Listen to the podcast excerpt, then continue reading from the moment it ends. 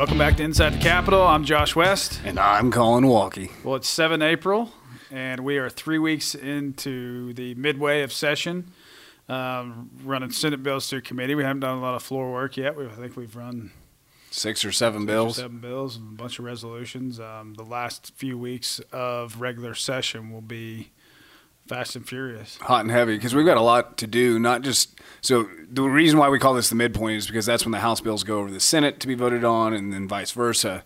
And so, on top of actually hearing just regular bills, we've also got to pass a budget. And then this year, we have an added layer of complexity because we also have to add in um, redistricting and approval of those. Has to be like like we talked about last week on the podcast. Has to be completed from our end constitutionally by the end of session.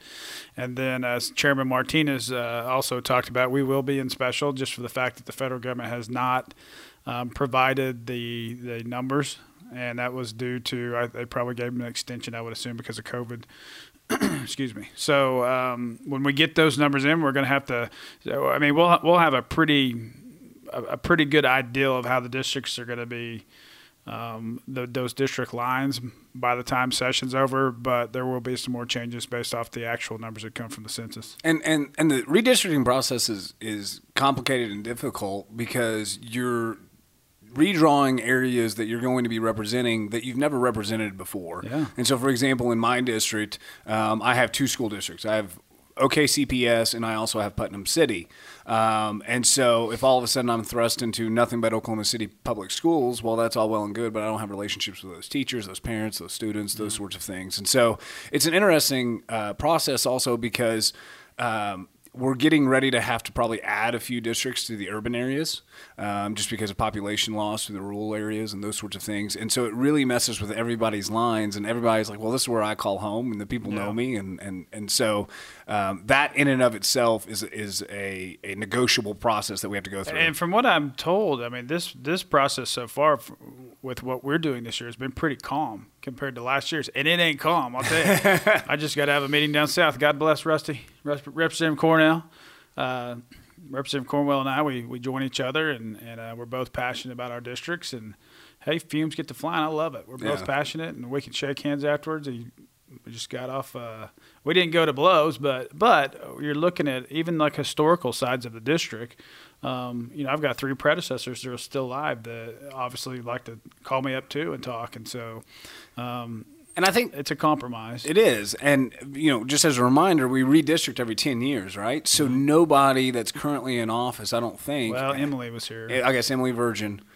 She might be the only one, I think. Well, we've got that class. So, Emily, you've got uh, Todd Russ was probably yeah. here. Um, just a few people Tommy have Hardin, been in before. Not very many, you know, probably less than five or six. And, and you know, I want to tie that in real quick to a lot of people complain about term limits, right? They're like, well, we ought to have term limits for our legislators. And I'll tell you now that the problem that with that is that you lose the institutional knowledge, you lose the historical perspective, and that's especially difficult when you're dealing with legislation because that means that lobbyists and other people who had been here longer than you that had gone out to the other side to, to try and lobby, they, they know something about this that you don't, yeah. and and so. Um, the fact that we are short-handed with people who have that type of knowledge makes it more complicated. Yeah, and if you look out there on an average day in the rotunda, I would say that 80% of all lobbyists out there were former members of the House or Senate. And, yeah. Uh, a lot of the agency heads, uh, you know, a lot of those people were, were former members that, that have a lot of institutional knowledge, but they know that if, if you don't agree with them on something, they're gonna they'll just wait you out and for the next wait for the next person to come. Yeah. Did you have any elections last night, West? In your area? I did. I had several in, in both Delaware County and Mayes County. I put out a little Facebook post last what night. What were they? Uh, city council races and um, school board races. Were they hotly contested? They go well. I mean, um, I mean, there's uh, rural Oklahoma is different when you're talking about races because there's a like with my races, there's a good chance that I know my opponent. I mean, every opponent that's ever ran against me, I've known them except for one person, um, and so you know, you got to still. I always try to keep it professional because I got to go to church with these people. I got to go see them at ball games, at grocery stores, et cetera. And, and so um, I would say I think every every race is important and contested, yeah. but I don't know. It, it looked pretty civil. Um, just look at social media and things like that. They were they were pretty civil um, elections and um, congratulations to everybody that came out on top. And I, you know, talked about it yesterday. The ones who put their name on ballot, that had the stones to put their name on ballot. Hey, it's not easy because you're not just running; your family's running too, and you're under a microscope, and your kids are under a microscope, and you find out that it's not, it's not always fun. And then you have a bunch of C4s and dark money coming in saying whatever they want, oh, yeah. and you can't not, say anything about as, it. Not as much uh, in your local races with you know your city council and school board things like that, but definitely on and when you get up to the, the state races, it's yeah. There's yeah, always, it's even worse. There's always dark money. There's always mailers coming out against you, and, and then you got to cut. And my thing is that I don't care. You put you put out the people know me well enough, and I don't have a reason to mislead or lie to anybody because I got to go back and answer for everything I do, and, and you do too. Um, but it's a lot different, like you pointed out earlier. Urban and rural districts are different yeah. because I can go to Target, nobody knows who I am. You go to Target, everybody knows who you are. I don't have a Target. Yeah, you go. You go to Walmart, yeah, right, or whatever. Yeah. Yeah, so so this redistricting is uh, golly, it's a learning curve, and it's not fun because we're all fighting, and, and, everybody. The population of Oklahoma grew, so therefore we have to pick up. You know, we're going from thirty-seven five to thirty-eight, almost thirty-nine thousand people, um, and so when you have to grow, but you don't have the population to grow, you got to go further west. And, and I think my district, honestly, when the final numbers come in from uh, the feds on the census, just looking at my school districts and the numbers of kids in school, I don't see how they could. I, I could have lost population, honestly, especially around the lake. Were they saying initially that you had lost population? Well, yeah, they were. They were showing their, their numbers from 2019 that, that we're using to do this initial phase of the redistricting. Yeah, it's showing that I had shrank, and I was like, that can't be right. And so I think that when the the official numbers come in, that you know th- there will be some changes to the stuff, like I said, that, that we that we come up with um, before session. So I want to talk about something real quick as far as bipartisanship, because this came up yesterday in a conversation as well um, with uh, another organization that I was being interviewed by, and and one of the questions was, you know, how do you see politics getting better or worse from a bipartisan perspective? Um, because especially in Oklahoma, where the Republicans have a supermajority, uh, that they don't have to listen to anything that the Democrats want, suggest, or otherwise. Yeah. Um, and you know, it's frustrating as a Democrat because it means that our voices, we don't believe our voices or our constituents' voices are being heard. And on the flip side of that coin, too, though, on the Republican side, when you have a caucus as large as you all do in the House and the Senate, uh, there's splits there too, where I'm sure that you all feel silenced and those sorts of things. And so, do you see bipartisanship as getting uh, better? Like, in other words, we're going to see more cooperation between Democrats and Republicans or less? Well, how many bills have you had around on the floor this year?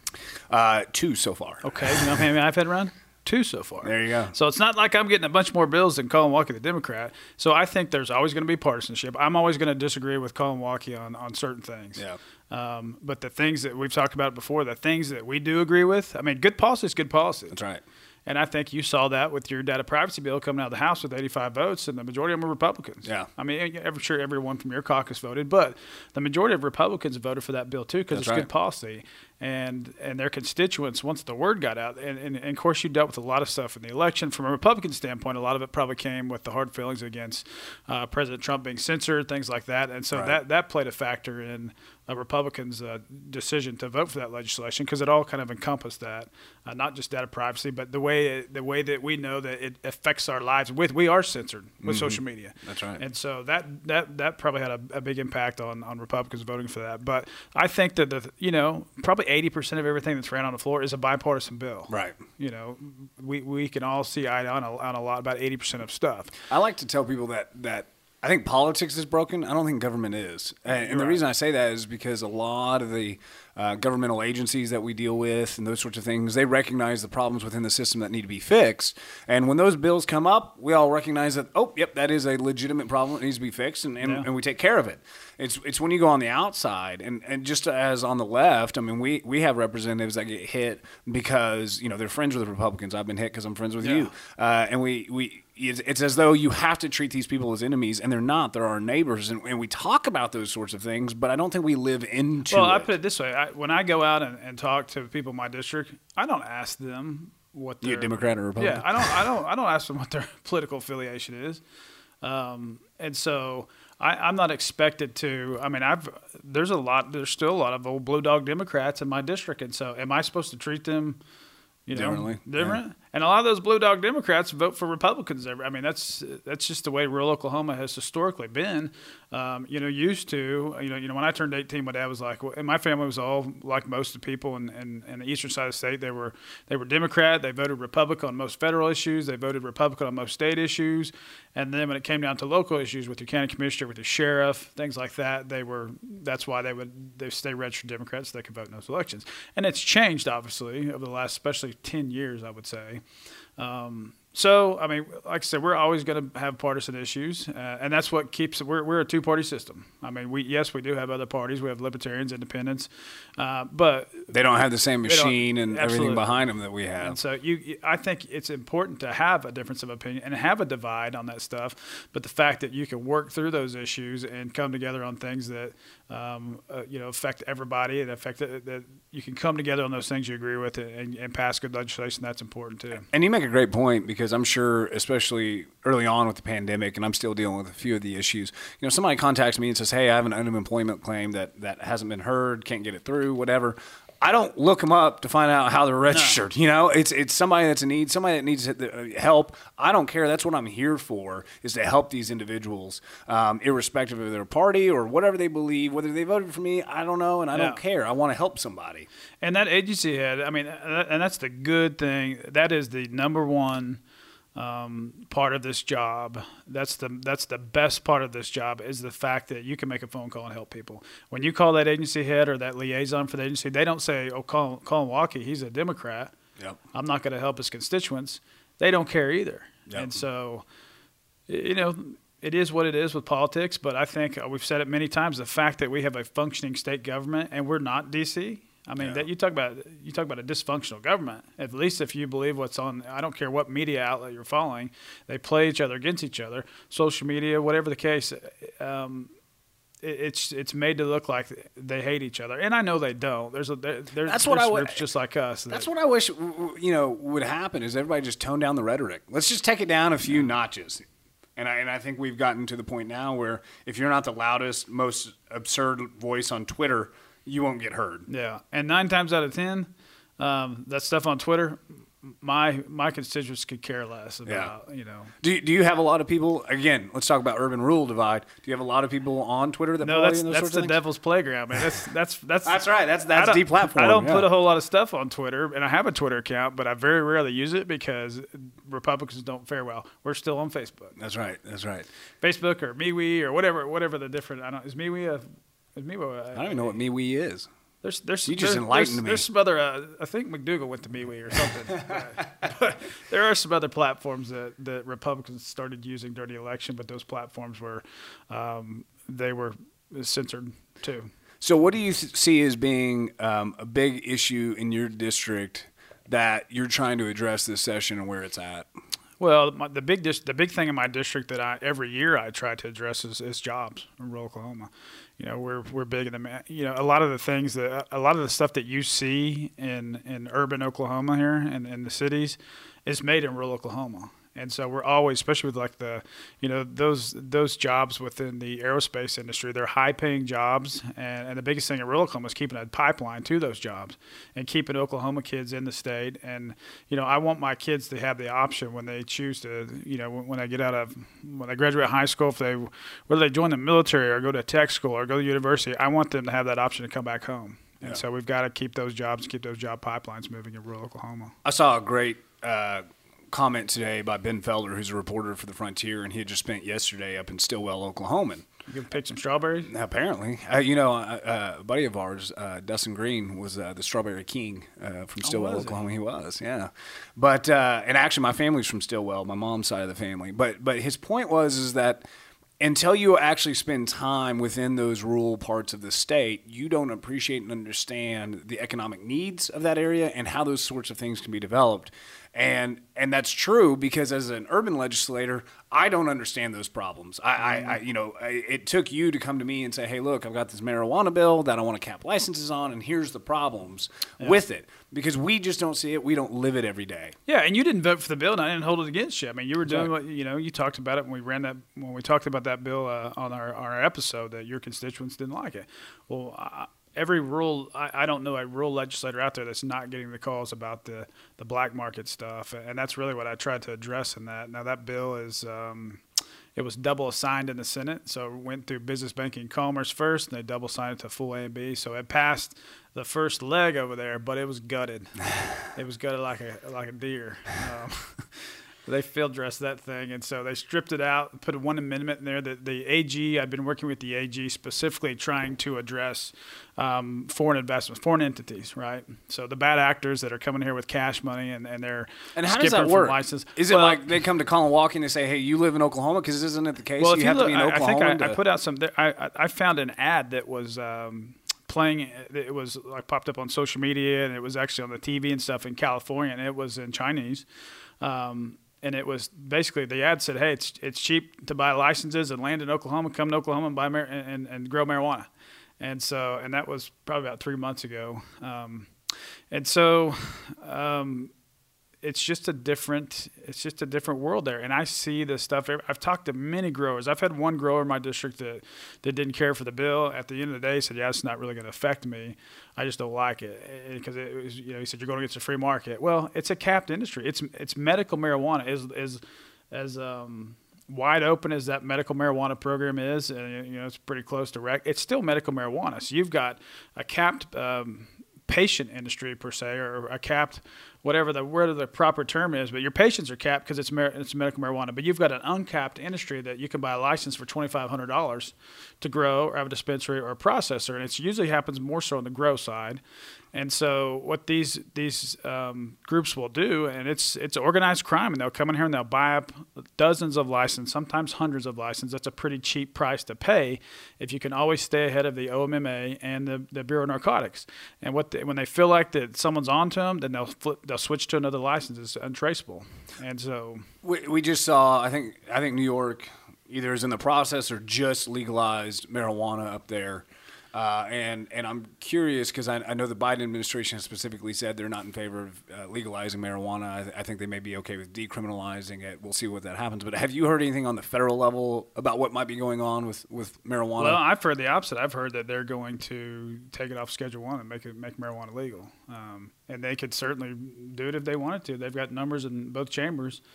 And um, it, it, if I were honestly, if I were in the medical marijuana industry, you talk about, you know, one of the arguments to my bill was you're going to have it's just going to be rich people and big guys that come in here and buy out all the licenses, and that's why I had the provision in there that said if, if you don't lo- use that license within three or I'm sorry, 18 months, um, it goes away because that's what they were doing. They were coming in here and buying up a ton of licenses and never opening up a, a legitimate business. They were just using it as a front to wash product in and and, and export product out. And they are. And it's um, you don't see that here in the city. You see dispensaries. Right. You may see an indoor grow or a processing facility, but you're, you don't see what I deal with in rural Oklahoma. And I think the vote on the board, um, the emergency vote had 69 members on it, and it was a, it was a rural urban split with the exception of about five or six people.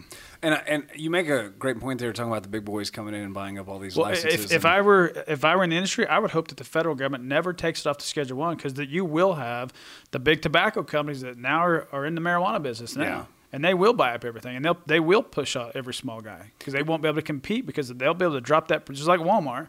They can carry that product for a lot lower cost than you can as a small person trying to stay in this business. And that's and that is called capitalism, right? And and I want to try and make a point here real quick about how we all have these beliefs when uh, they favor what we want. Yeah. Right. So we hear all the time about local controls. That's supposedly a conservative uh, concept, so to speak. Um, so we believe in local control. Get the federal government, get the state government out of business. Let the local people decide it.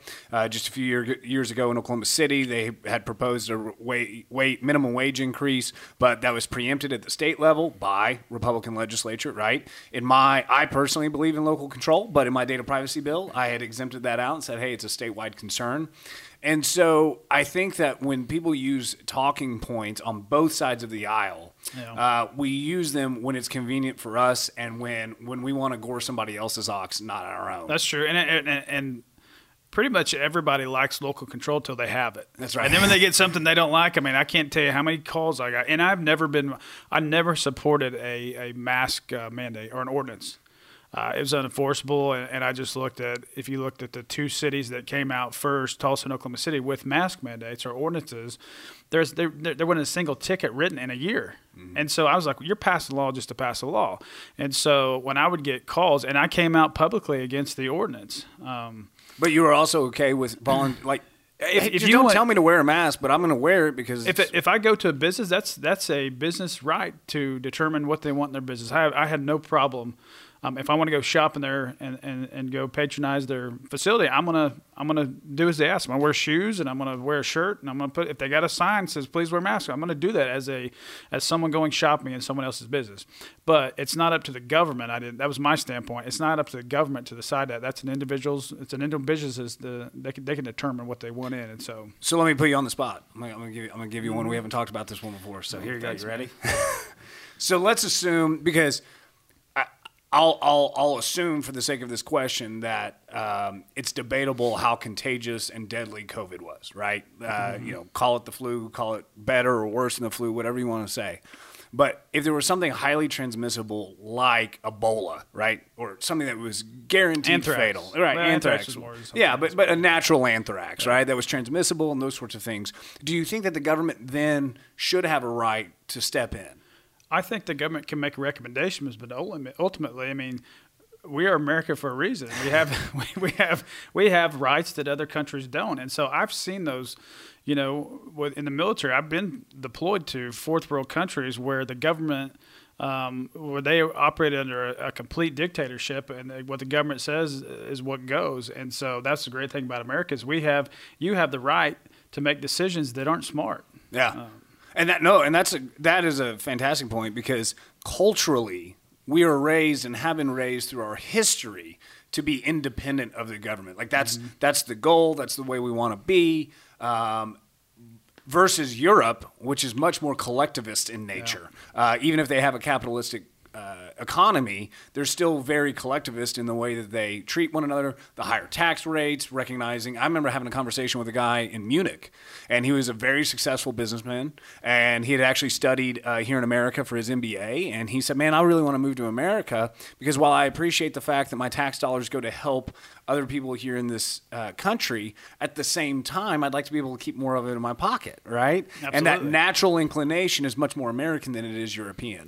Yeah, and, and going back to the COVID stuff, whether it's how contagious it is, whether masks work, they don't work, you know, the healthcare community was not all on the same page with that too, and so you had mixed uh, signals coming out of from different doctors too. Um, and so I've got I've got lots of doctors that half of them thought the masks were the greatest thing in the world. The other half's like, no, this doesn't work.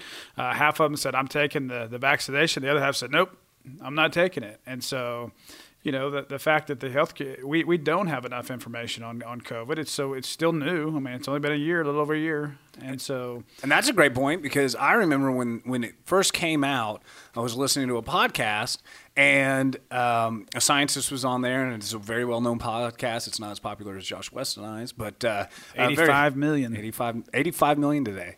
Uh, and and what what they were saying was is yeah, this is there is no way that this is uh, related to the Wuhan lab. Uh, for various um DNA, RNA, you know, research that they've done on it. Well, I mean, that was two months into the pandemic, and we're sitting here today and we're learning new information. And one of the things that we've learned is, is not only is it possible, maybe probable, uh, that it was part of a research project. But one of the things that I found out about, and this isn't a knock, is that part of that was funded, the Wuhan lab was funded through an international collaboration, including American tax dollars. Yeah. Because we do want to be able to get ahead of diseases if possible.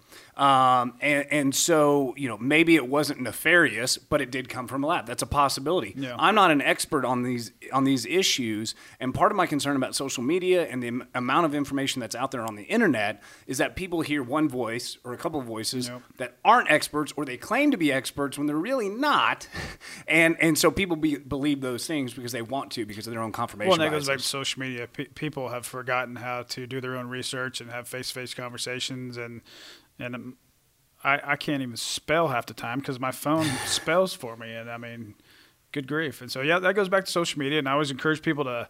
Hey, it's it's pretty easy for, for not only you but myself too. I'm just as guilty to get on social media and someone someone says something about me and I want to go defend myself behind a keyboard. It's very easy to get you know keyboard warrior to status. get big big time behind a keyboard but when i go have face-to-face conversations it's a totally different story and i think people need to get back to freaking having those face-to-face conversations and developing relationships uh, if not then there's no reason to have uh, this society we have That's if you're going to take everything off of the internet or facebook then Yeah. you know and this and learn to be less wrong. I mean, that's that's my big pitch because everybody wants to be right, and we all. And I and I could demonstrate this in five seconds for anybody who doesn't believe me in person. If you ever want to come talk, that that we're wrong. We don't choose a lot of the things that we do. We do it uh, implicitly. We do it because of our habituated patterns of behavior, um, and, and those biases that we build up over time. They're hard to overcome. And so, one of the things that people, when they're confronted with new information, they say, if they already agree with it, they say, "Can I believe this?" If they don't believe it, or you know, it goes against what they already believe, they say, "Must I believe this?" And if they don't have to believe it, they're not going to. If it doesn't mean they're going to walk outside and get hit by a car, well, then why do I have to believe it? It doesn't align with my worldview. Well, and just like this job, every single rep up here does their best every day to represent their constituents. Now, I also know that every, you know, if I run a bill specifically for my district, it's going to affect the whole state of Oklahoma. But you know, most members up here are type A personalities. They're used to leading. They're used to, you know, being put in, in positions of authority, you know, in prior life or whatever, and whatever you did. And so that's the type of person that we have. We want to do good and we want to win. Right. And so sometimes you got to set back, and, and I don't have any problem. You know, I try to stay humble every day. That's what keeps me. That's what keeps me grounded, knowing that hey, I'm just a regular guy that puts his shoes on the feet, and my daughters have messy rooms, and my boys want to lay on their bed and play on the cell phone all day. I'm just a normal guy, but that keeps me. Also, I'm driven to succeed because that's just like you. Yeah. I mean, our mentalities are a lot alike in that standpoint that we want to do good and we want to be right, And we want to succeed, and we want to show our constituents that we're working hard as we can. Sometimes you got to step back and say, you know what, I screwed up. Yeah. And I don't have a problem doing that either. Sometimes, and I had that was a tough lesson for me. Uh, you know, our first four years. This is our fifth year. first four years, dude. Good grief! I, I got called in the speaker's office many times because I'd be popping off about something, and that's my personality. I'm I'm I'm driven, and I am um, high strung, and I I don't like to waste people's tax money. If I'm going to be here, I'm going to be three hours, three and a half hours for my family. Um, you know, I got to feel like that I am giving you your money's worth. Well, if that's a, if there's one takeaway from today's episode that we want everyone to hear, and that is is that we can sit across from a desk from one another, have conversations, uh, even pitch a question to, to Representative West off the cuff that, that we've never talked about to get perspectives, and and I don't have to be upset about it. He doesn't have to be upset about it, and I really hope that everyone that's listening to this uh, takes away a message that that conversations in person um, are ways to connect with neighbors and loved ones um, and friends, and we don't have to treat each other like enemies anymore. Oh, absolutely, and, and we'll probably go on the floor today, and you're we're probably going to vote different on right. some of this stuff, and that's fine. Um, you know, you don't have to like my policy, I don't have to like your policy, but I like Collin as a person, and, and, and I know that here's here's one thing: Collin's constituents can't vote for me. That's right. And So I'm doing the best I can every day for my constituents and Collin's constituents. You know, I got lots of calls from people. Um, uh, you know, a lot of activists of the past month about my, my marijuana cap bill, my 2272. And um, I would tell them this bill's already gone through the House, but if you don't like it, then call that senator or call your representative because you don't vote for me. That's I mean, right. this was my constituents were driving this legislation, and after the fa- after I filed it, then I then I heard from a lot of rural representatives and a lot of a lot of their constituents that they were having the same issues, and so I'll add one last note to that because I was telling Representative West just before we hopped on that this morning I had coffee with a constituent who wanted to reach out to me and talk about various issues. And one of the issues he didn't mention in the email but did mention in person was this cat bill. And, um, you know, again, that's the urban rural divide because I told him, I said, hey, look, I voted against it. He was uh, appreciative of that. He had his concerns, um, whether they were founded or unfounded, doesn't matter because I was there to be his voice. And so that's what we do. We're there for our constituents. Representing former government. Well, you can check out this podcast live on, not live, but pre recorded on Spotify. and you can also go to www.okhouse.gov under the media tab, click podcast. And uh, we'll be back next week with uh, get, uh, new guests. And if y'all have anything that y'all want to talk about, please make sure to contact us either via email uh, or Facebook or Twitter. Yeah, it's important. We, we want to talk about things that you want to hear about too. So my, my email is josh.west at okhouse.gov. Collins is collin.walke at okhouse.gov. Um, you can go to okhouse.gov, look up any member, have their address, have their phone number, contact their office.